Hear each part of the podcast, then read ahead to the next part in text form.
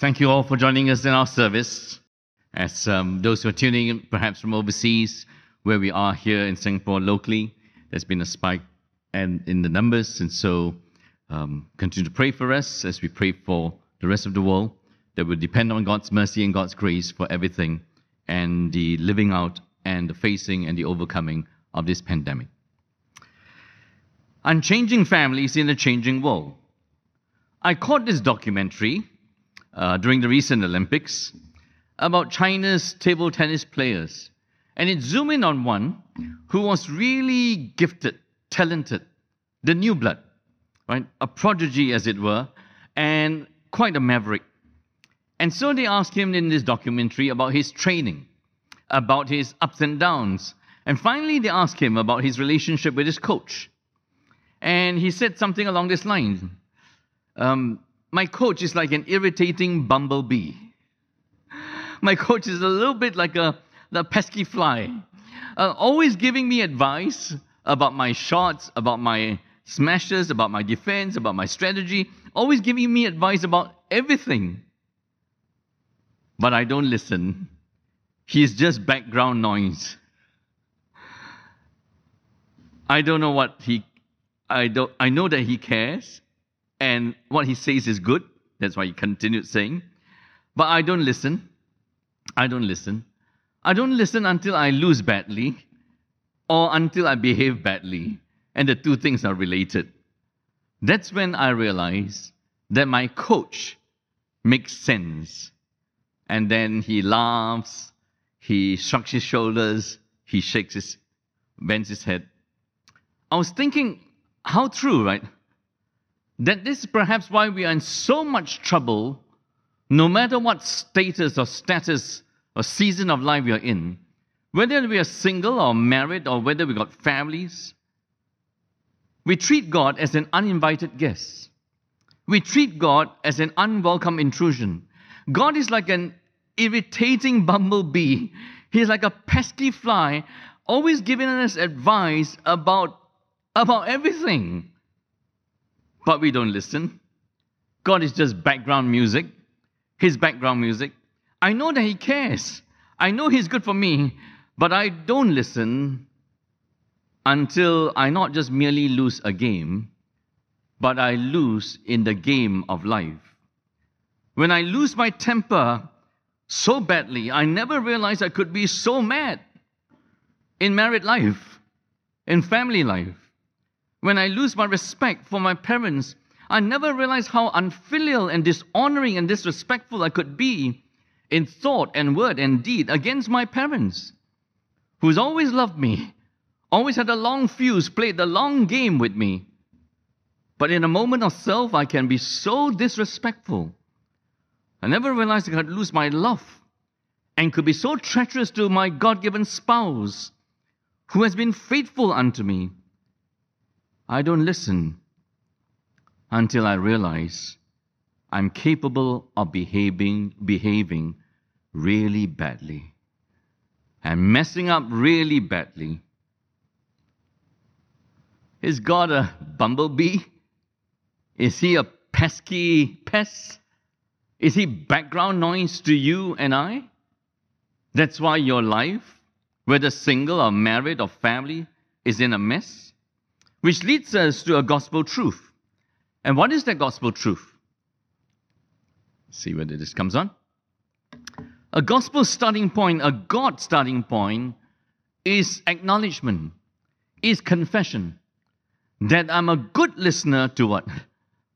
Left to myself, in my sinful nature, I'm a good listener to my fickle ones. And they keep changing. In one period of time, I really wanted this. In another period of time, I really wanted that. That's why we fall in love. We fall out of love. And if I'm a good listener to my selfish needs and my fickle ones, that makes me a very bad listener to God. To God's faithful word, speaking to us, his living and enduring word. We just learned that in First Peter. His living and enduring word that gets us to be born again and gets us to be holy, both saves us and sanctifies us. That's why, because we are such bad listeners, such bad listeners to God and his word and his will, That's why we must always have a series about listening to God, about our singleness, about our married life, about our family life, about our church life. With singleness, we learn from Sam Aubrey that it shows us the sufficiency of the gospel. With marriage, we learn it shows us the shape of the gospel. That when we look at the Christian men and women standing here making their vows and walking around and living out their Christian life, we are looking at a small picture, a snippet of the perfect bridegroom and his bride. It looks at the spiritual union of one fleshness. Today, we'll look, as Daniel has prayed, at families. We'll trace it from creation to the fall, and then how God raised Israel to be a light despite the fall, and how God finally redeems us. And that's how we should always think of the Bible. And from the Bible, which is God's Word, think about ourselves. We have a starting point. You are not autonomous. I'm not autonomous. The starting point is that you are created by God. The starting point is because God created you, you are accountable to Him in the end. There's a start point to your life, there's an end point to your life. Don't you ever buy into the devil's lie that you are born independent, born to be freed from God. That's a lie. And so whenever we take you through, and you're tuning into this, we walk you through what we call biblical theology. Technically, it's God's love story for you and me. There is a starting point, there is an ending point, and in between, that's what He calls us to. So last week we saw that marriage is what? At, at the beginning, in Genesis one and two, that marriage is God's good idea. And so you cannot change the institution of marriage. You cannot change the institution of marriage, which is one man, one woman on earth. It's enough to meet every need, spiritual, mental, emotional, in the imaging of God. Today, we will see that the family, our human families, our biological families, our flesh and blood families, is also God's good idea. How do you know that? Genesis one tells you that. Let's see. So God created mankind in His own image. In the image of God, He created them. Male and female, He created them. God blessed them and said to them, what is it that God said to them? The first word of God to the first couple. The first word of God to the first couple, listen carefully. Be fruitful, increase in number, fill the earth and subdue it, and then rule over the fish of the sea, the birds of the, in the sky, and over every living creature that moves on the ground. And so, if marriage is a good idea, children are a good idea.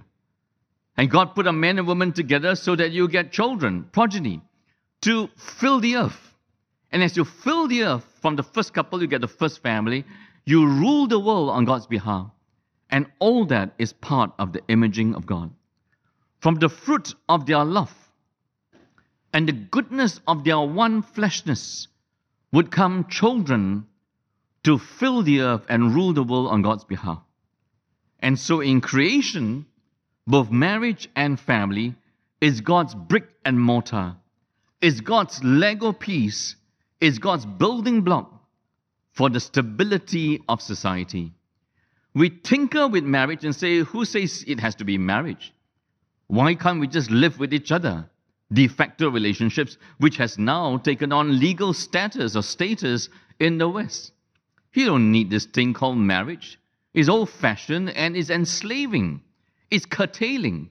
It's Judeo, it's Christian, it is not good. It's not good for postmodern people. You cannot improve on the institution of marriage. You can only improve on marriages within the institution. It's the same. You cannot tinker with the institution of family. You can only improve as the Chia family, the Lim family, the Smith family. And that's very important. We tinker with marriage and family at our own detriment. And so, whatever we do not know as you read this, it speaks, Genesis one and two introduces us to a good God, with a good heart, with a good will, with a good purpose, to make men and women in His image, and get invite men and women to share in what he shares, right? To share in what he shares, love in marriage and family. And so when God says, let there be, and it was.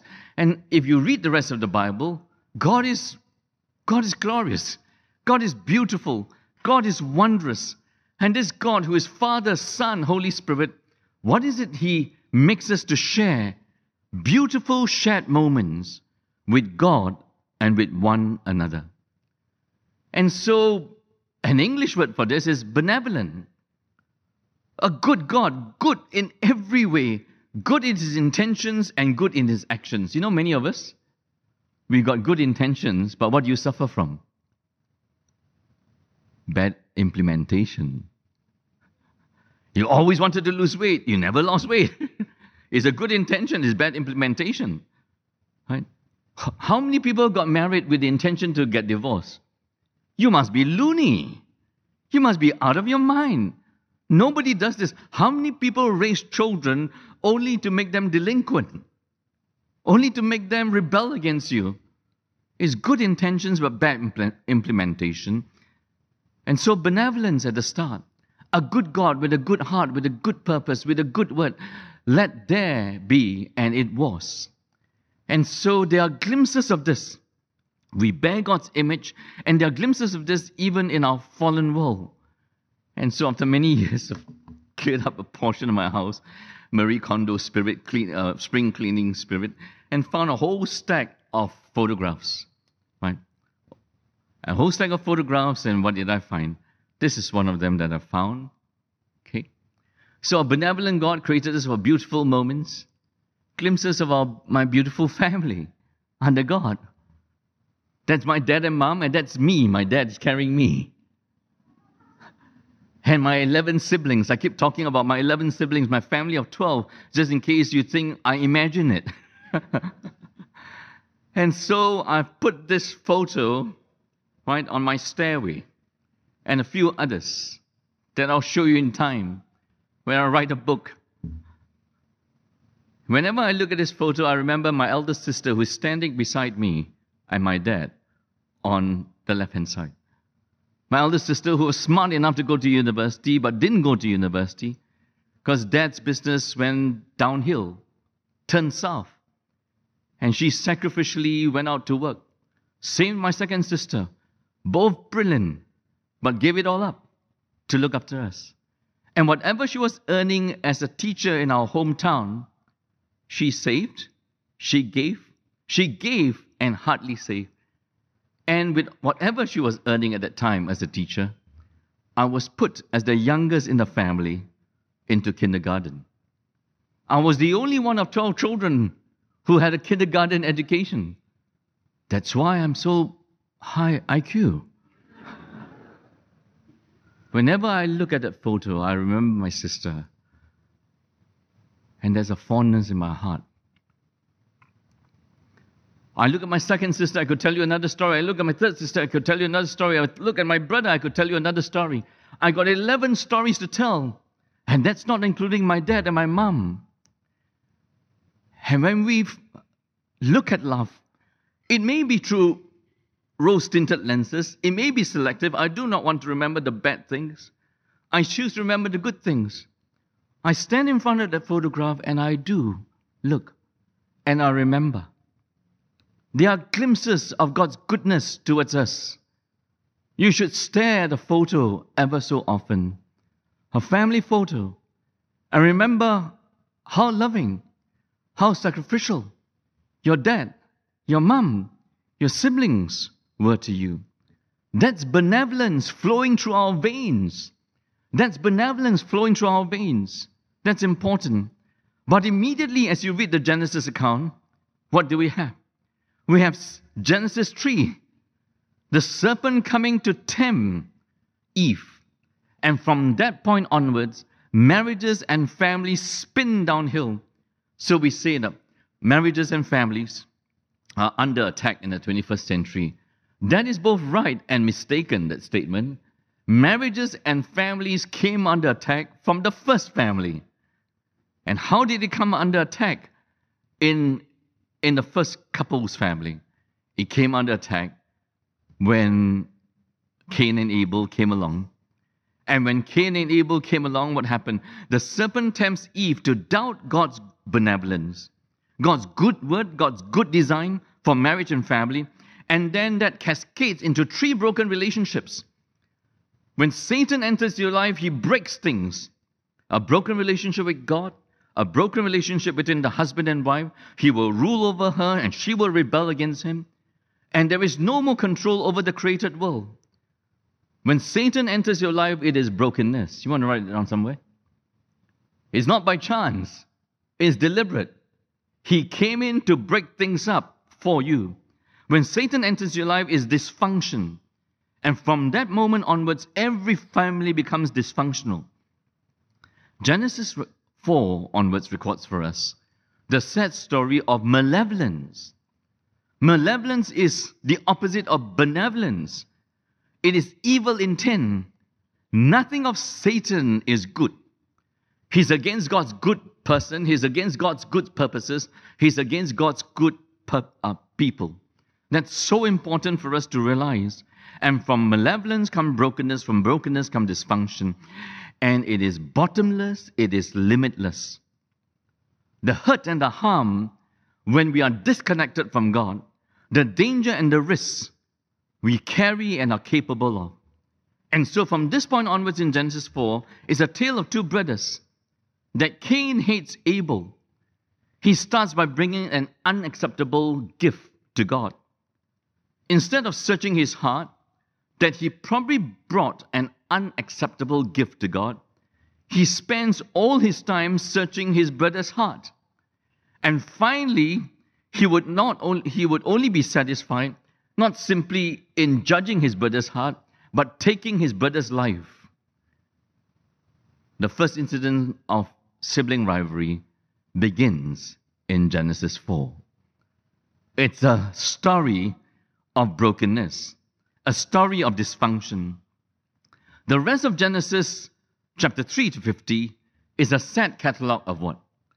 A sad catalogue of the sin of the patriarchs, Abraham, Sarah, Jacob, and it goes on all the way to, to Joseph. The litany of family breakdown litters the whole Genesis account.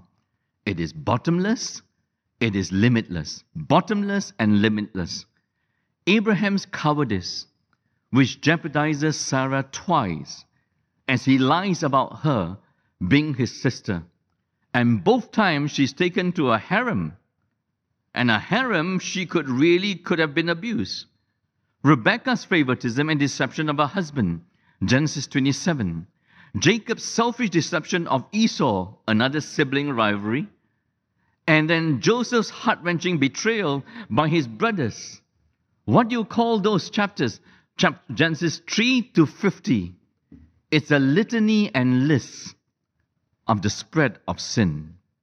And so Genesis records for us what? The serpent tempts us to ugly shed moments. If God created us for beautiful shed moments that so images Him, that so reflects Him, Satan has only one goal, to tempt us to ugly shed moments in marriage, in ugly shed moments in family, and ugly shed moments in life. Full stop, period. And so what does Genesis show us? The spread of sin from the first couple in Genesis three. To the first family in Genesis four, Cain kills Abel. To the first polygamy, to culminating in the flood, where God looked down and saw that the heart of man, the intentions of man, was only evil all the time. That all the meditations of our heart was only evil all the time. Three superlatives of evil. And God had to wipe that generation out by a flood.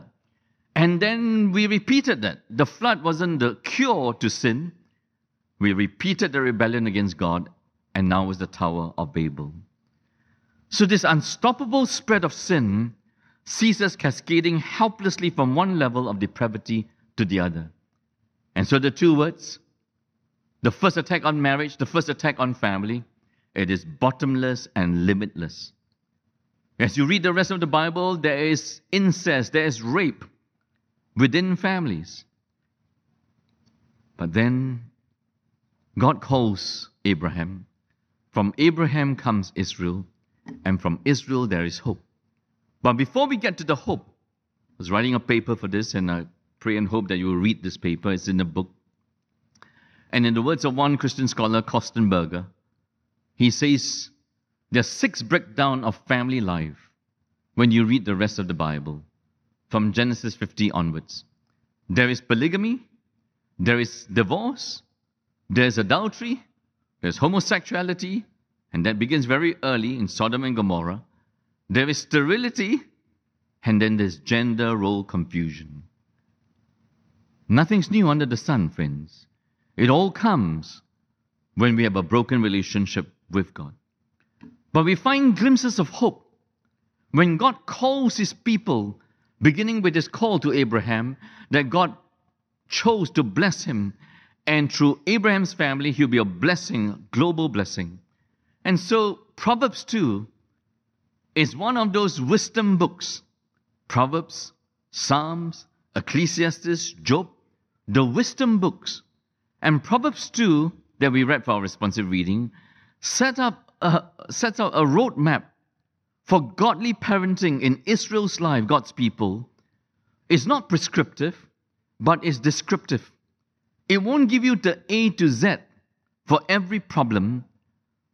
It will actually give you a framework. So what does Proverbs two tell us? Here it is.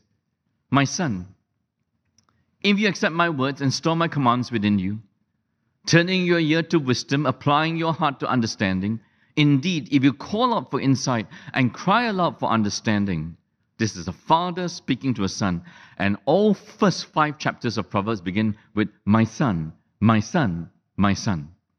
If indeed you call out for insight and cry aloud for understanding, if you look for wisdom as you look for silver and search for it as if you are looking for hidden treasure, then you will understand the fear of the Lord and find the knowledge of God.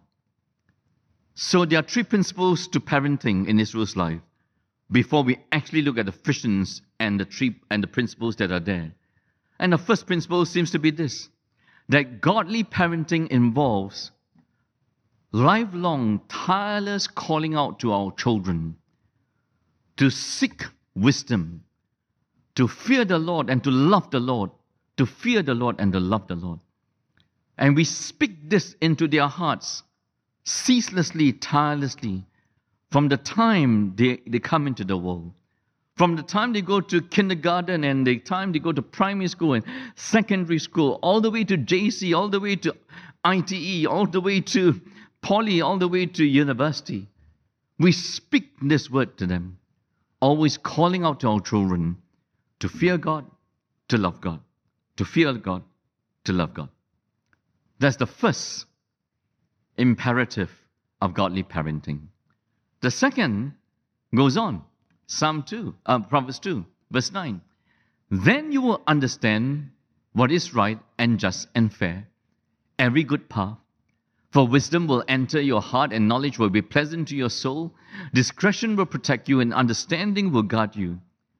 So if the first role of godly parenting is to tirelessly speak God's calling for them to be wise, fear the Lord, love the Lord, fear the Lord, love the Lord.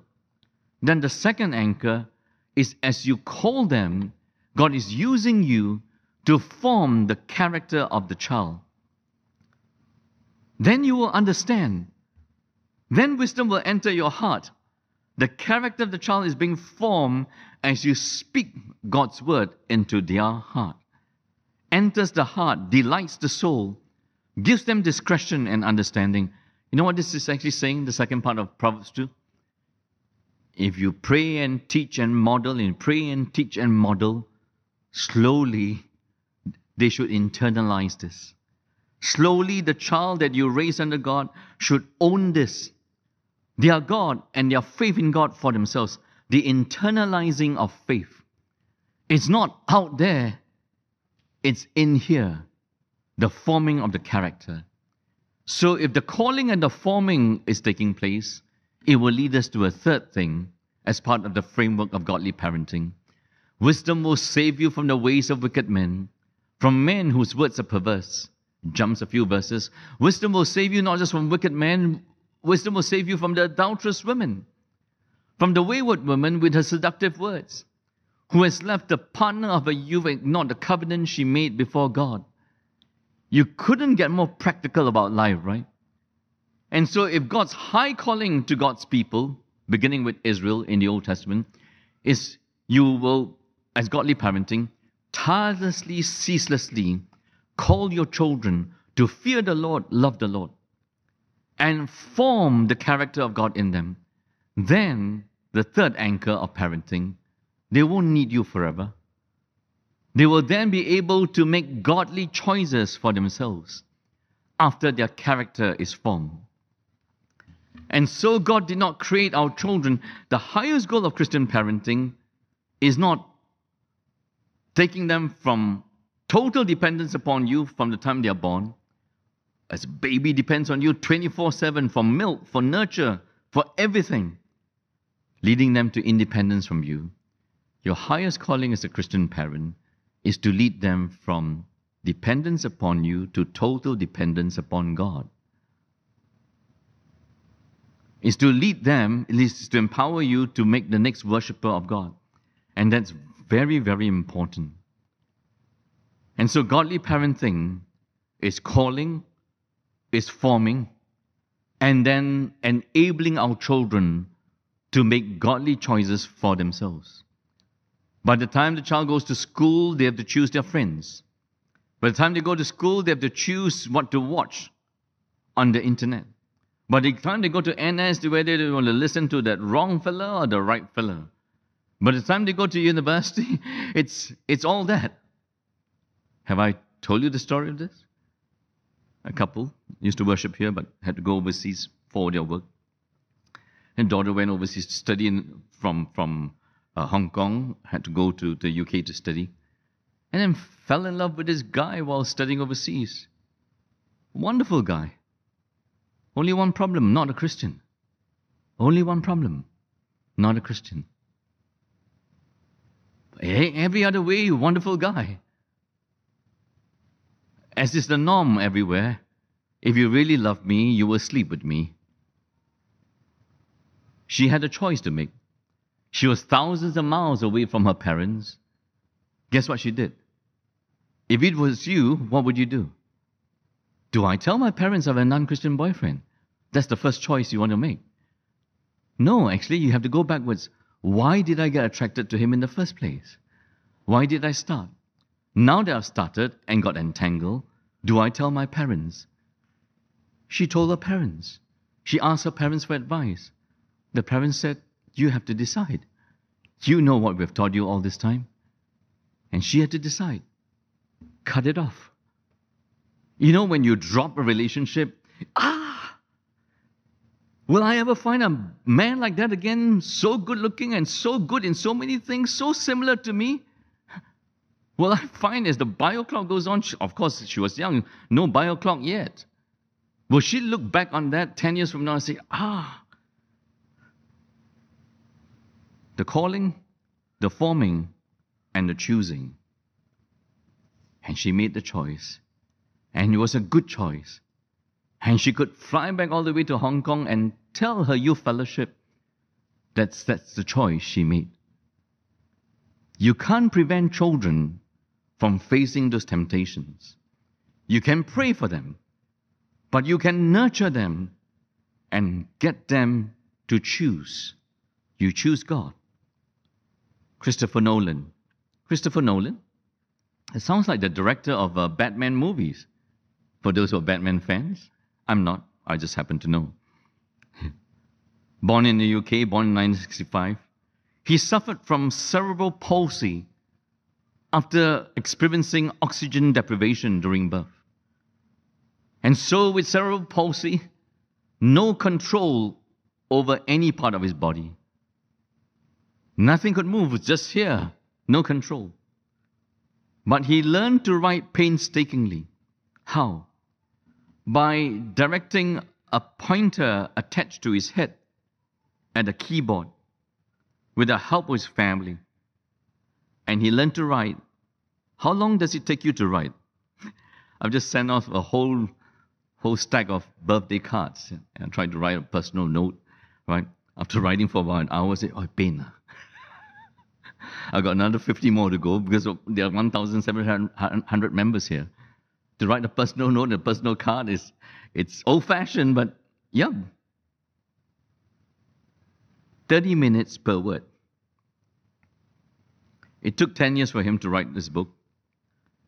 And through this painstaking method, he produced three books, one of which won him the Whitbread Prize, which is a very prestigious literature prize. How on earth did he go from cerebral palsy to prestigious book prize winner? From the time he was born, his family treated him as normal. They read to him, they sang to him, they did things with him, they filled his mind without no, no response from him, no response. Then one day in that journey, his mother noticed that he really liked the reading. And she could see from his pupils, his eyeballs, they were so excited about this. Mothers know. A devoted parent knows. There is that E Q, there's that bonding, right? And so he learned to write. From that moment onwards, she taught him how to write, unlocked his voice through that writing. And so, after he won the Whitbread Prize, every newspaper featured him, interviewed him, and they asked Christopher Nolan, what would you do if you're given a second chance of being born again? Right? What would you do? What kind of things would you ask for? Surely a normal, healthy, complete body. And he said through his mother, of course he can't speak, he said through his mother, no, I will jump right back to the same body, to the same cerebral palsy, handicapped body. And the interviewer asked why. And his answer to his mother, to the reporter was, this is the way God made me to glorify Him. This is the way God designed me to glorify Him.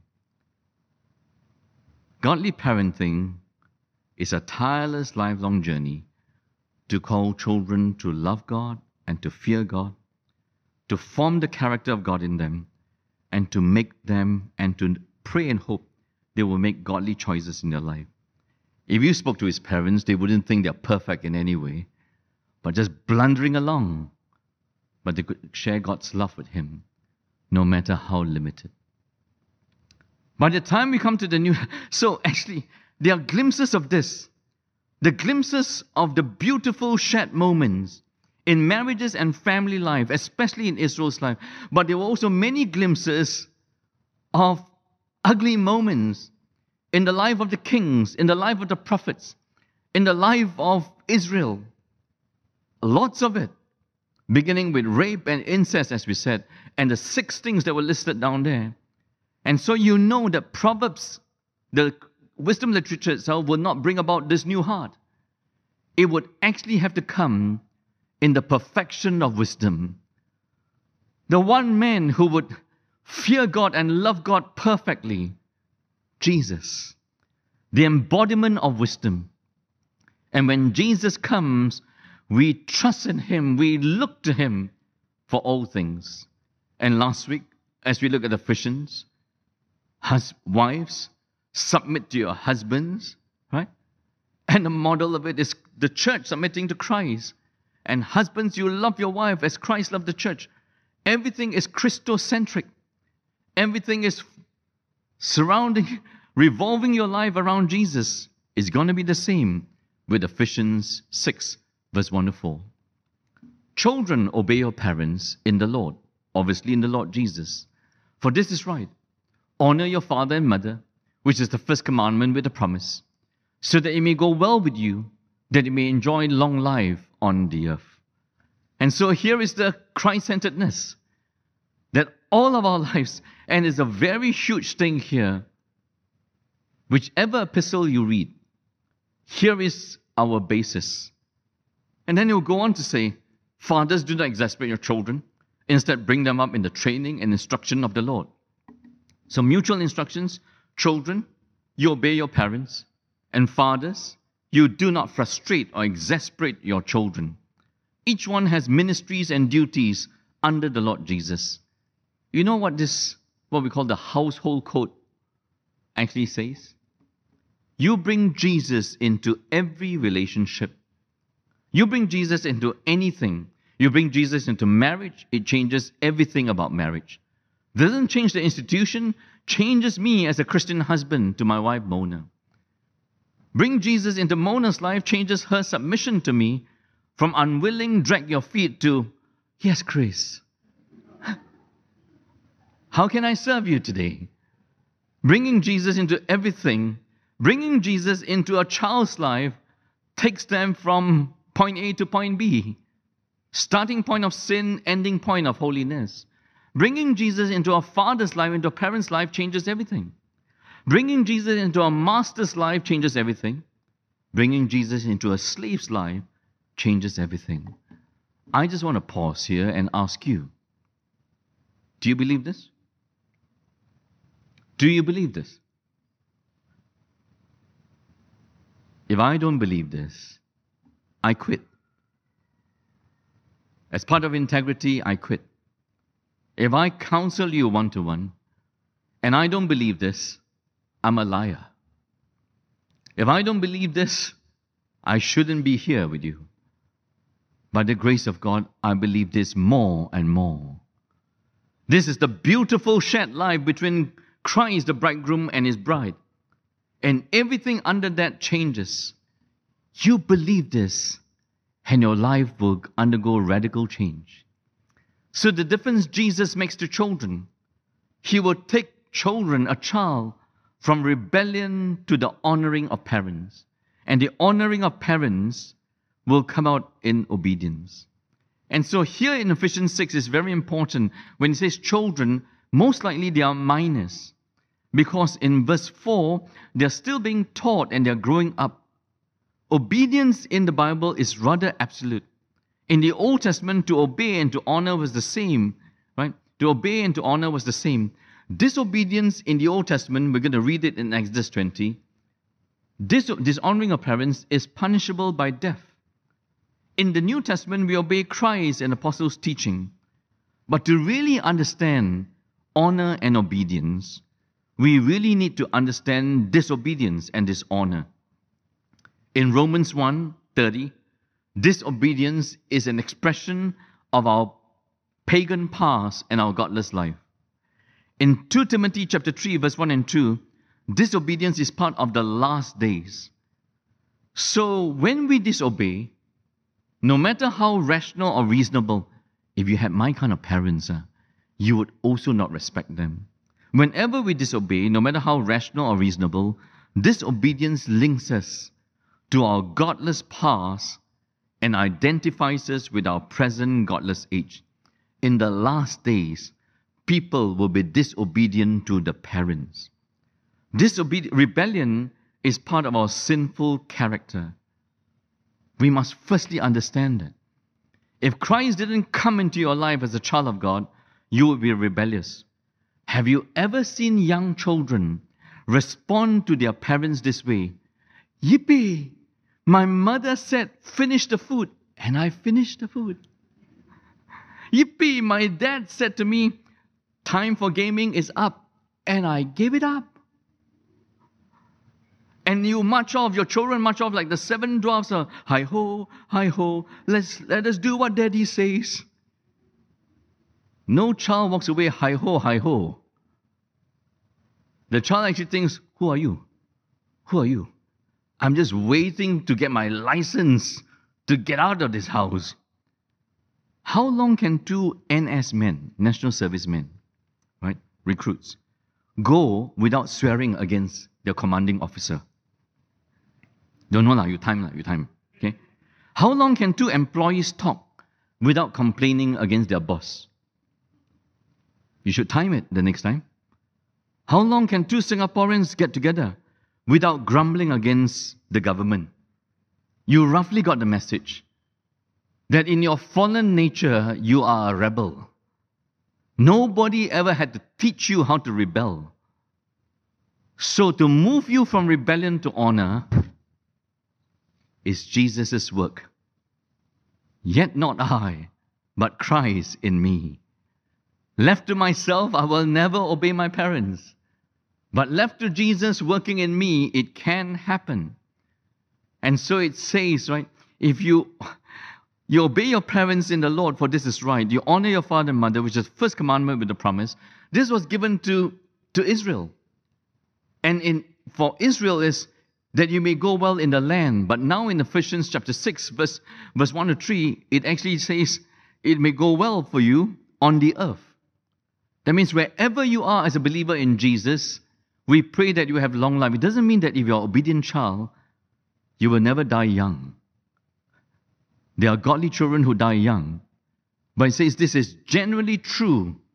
This is the long life and the good life if you honor your parents. It was true when God gave it to Israel. It's true as God gives it now to new Israel. And you and me are new Israel in Christ Jesus. And so, how might this work in practical terms?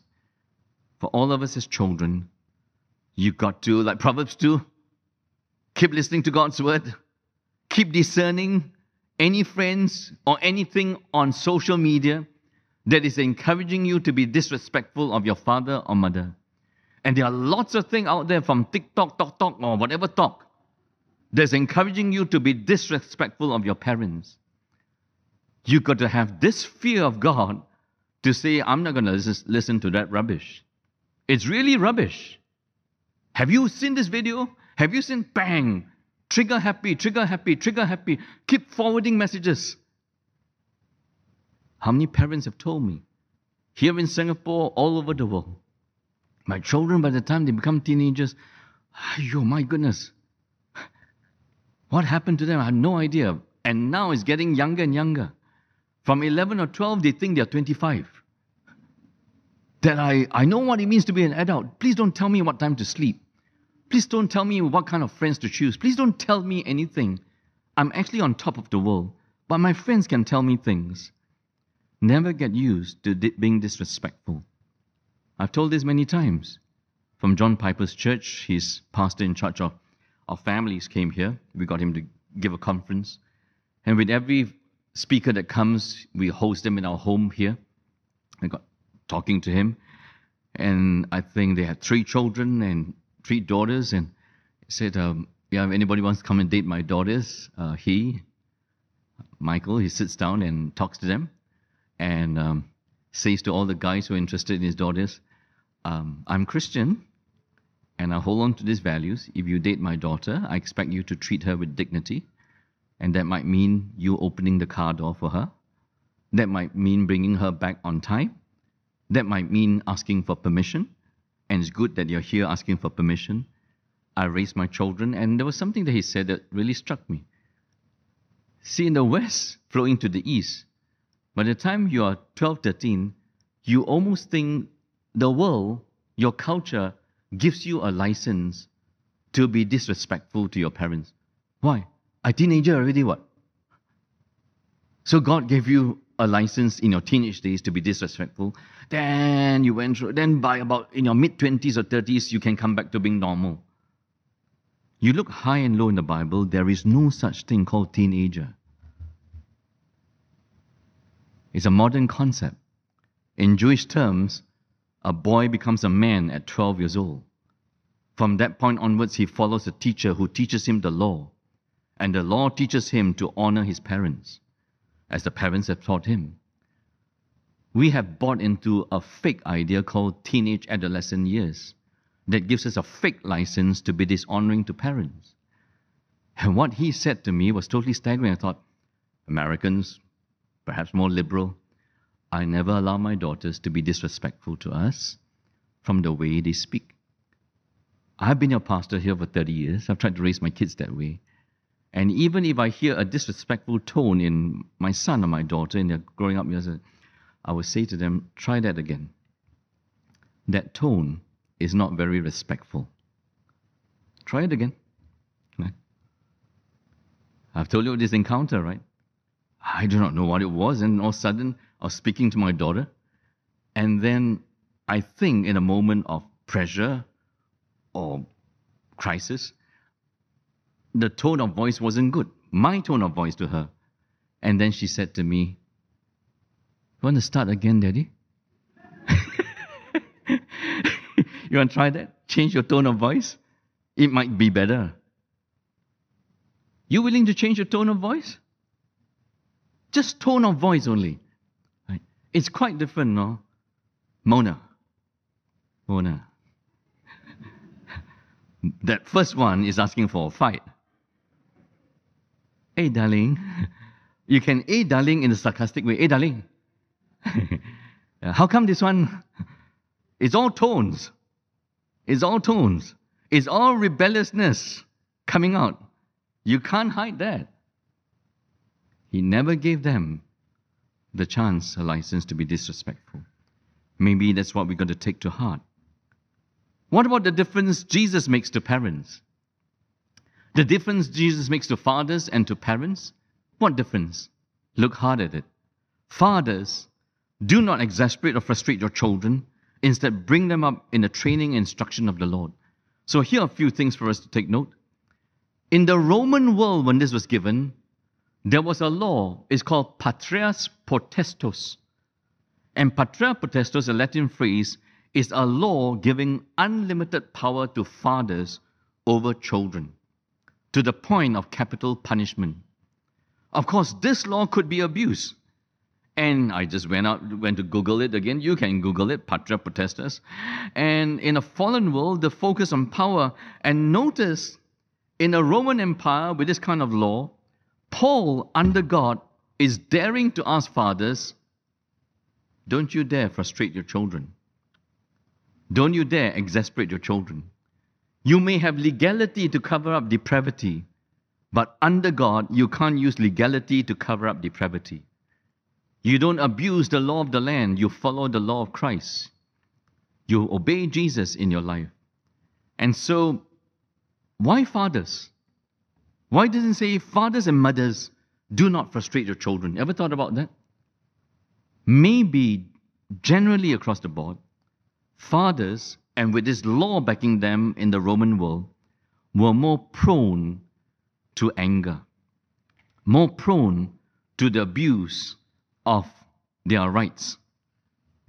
So men, fathers, please take note, if you are prone to anger and prone to inflict harm and hurt upon your children in a moment of meltdown, you have to be confessional and repentant about this. So what are some ways we may provoke or frustrate our children? We are to say no to what? We are to say no to, right, don't exasperate them or frustrate them. Say no to subjective expectations. Say no to subjective comparisons. Say no to subjective punishment. So subjective expectation, I expect you to play the piano like Beethoven. You know how much your music lessons cost? I expect you to, to shoot baskets like Kobe Bryant.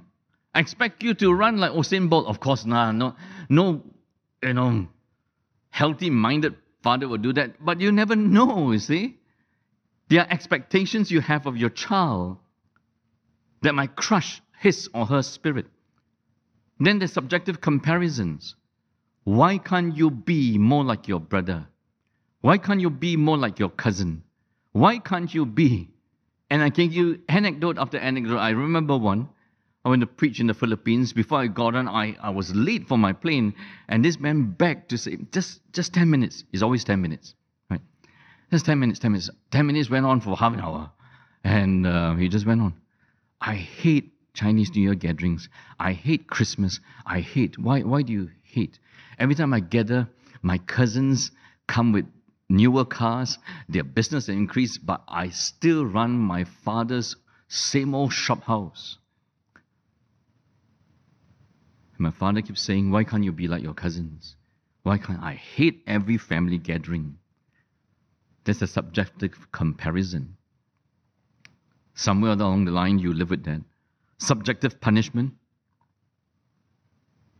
Pray not to punish, to vent. Pray not to punish, to get something off your chest.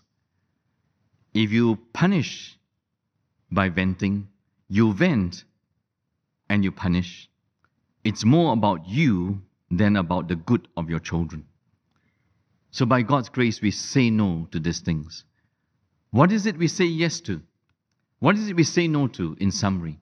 In the words of one commentator, you say no to anything that harms a child's sensibilities and a child's sensitivities.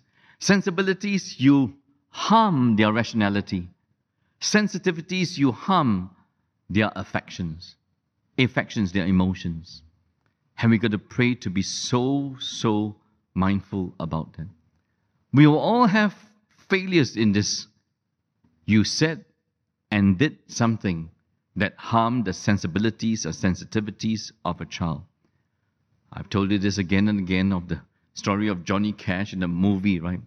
You walk the line, Johnny Cash, country and western singer, and his elder brother, who his father loved very much, died in an accident on the farm. The father became a drunkard. One night came back drunkard, and as he came back, he walked through the door, at, at least in the scene in this movie. Johnny Cash stands there, he opens the door for the father. The father looks at him and says, "The wrong son died."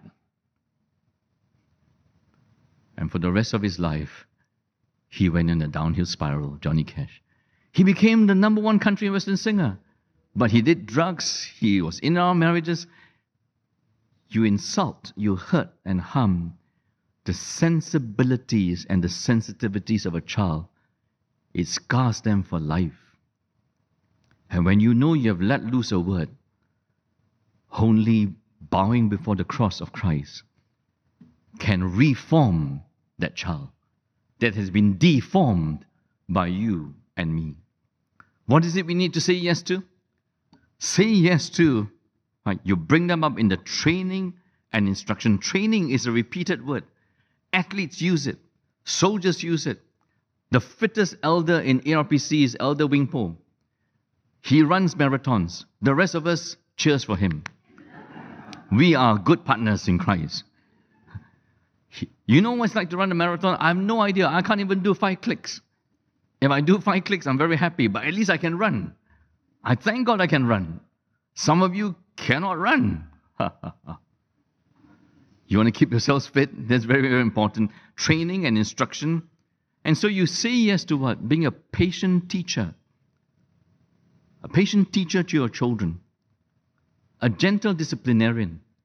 So you know, China just shut down the tuition industry. Why?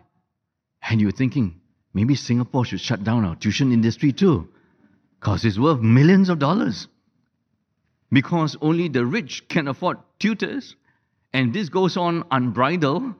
You get those who can afford tutoring for everything, and then you got the poor who cannot afford tuition for anything, and they're going to lag behind. Ten years from now, you've got to really polarize. The Gini coefficient will be unbridgeable. At least that's one of the reasons given. And so, when are you most patient as a teacher? When you're teaching other people's children. They'll say, "Uncle Chris, uh, ayo, he will teach me again and again with my own children. How come you don't have my genes? Right? How come you got so much of mum in you? Right? How come?" You don't say that, but you think that. Sitting down there. Patient teacher, gentle disciplinarian, constant pointer to God. Bringing them up in the training instruction, obviously, of the Lord Jesus Christ. Which means, if I had to repeat this, I repeat the same Bible passage. You have heard different mutations of this. Repeat it again. Until in God's time, you learn it. Oh, help me, God.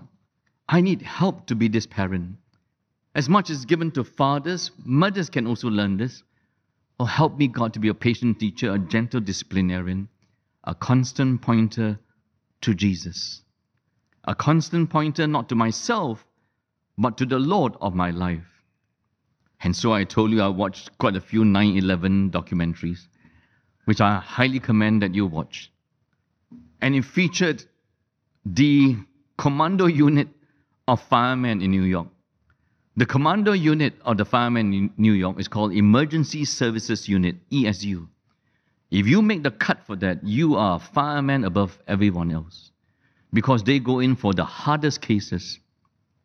The two towers had collapsed, total meltdown, and it was just dust and dirt everywhere, mangled concrete and hole in the ground. So as they, they're walking, right, trying, they're trying to find as many survivors as possible. You can imagine it's totally pitch black. And as you walk, you, you sh you're trying to find, is there a hole here? Is there? You finally shine the torch. You can't see very much, but boy, it's thirty feet down. I fall down, I die. So it was dead bodies, dead bodies, dead bodies everywhere. And then they, they heard a sound. They heard a sound. And who's going to go down that hole, the thirty feet hole? And this guy called Scott Strauss put up his hand. He went. It was a fellow fireman called Will Gimino. He got up as close to him as possible, but it was pitch dark, right? And he tried to move him. Both of them, he was pinned down, Will was pinned down underweight. So he's trying to move him, move him, cannot move him, cannot move him. Can't do it, can't do it. Then Will turns to him and says, "You gonna leave me? I understand." And Scott says to him, "No, I'm not gonna leave you. We're in this together." But as you listen to Scott give the interview afterwards, everything within him humanly, he was dead tired, he was dead scared, right? Everything within him wanted to leave. But what kept him there with Will? He thought to himself, if I give up now from sheer exhaustion and sheer fear, I go back to my family, what do I say to my son? What do I say to my children? How could I look my son in the eye and say to him, I left a man behind to die?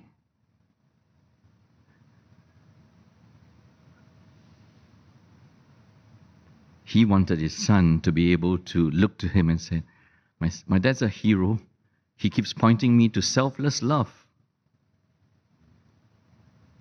We are pointers to Christ, no matter how feeble we are. And in some moments of life, we are just sure exhausted from living, let alone fathering and parenting. But we're going to try here in A R P C, as in any church. So as we launch a new series, you will find discipleship written into every study, at the end of the study. What does it mean to be, to embark on marriage discipleship, family discipleship? And I say to you, by the grace of God, we can do this. So I end by asking you, is God and His Word background noise to you? Is Jesus background noise to you? Or is Jesus front and center? If Jesus is front and center, if you bring Jesus into anything, it changes everything. And you know that this marriage thing, and this family thing, and this church thing is totally possible, yet not I, but Christ in me. Let's stand. Let's spend a few moments in humble recognition that all that God speaks to us in His Word is good for us. Good for our redemption. Good for our salvation. May we capture afresh that we have a good God who had a good design, a benevolent God that invites us to beautiful shared moments. We also have an enemy who is out to stand against God and to destroy everything that God creates and to give us ugly moments in marriage and family and life. And Lord Jesus, we thank you that you came in the fullness of time, the epitome of wisdom, fearing God, loving God. And to you we turn, and to know that as we bring you into anything in life, it will change everything. And so we turn to you as frail and feeble children, as parents, and ask for new beginnings as we call you our Savior and our Lord. And as we do this, day by day, until your return, may we say increasingly with great joy, yet not I, but through Christ in us. Amen.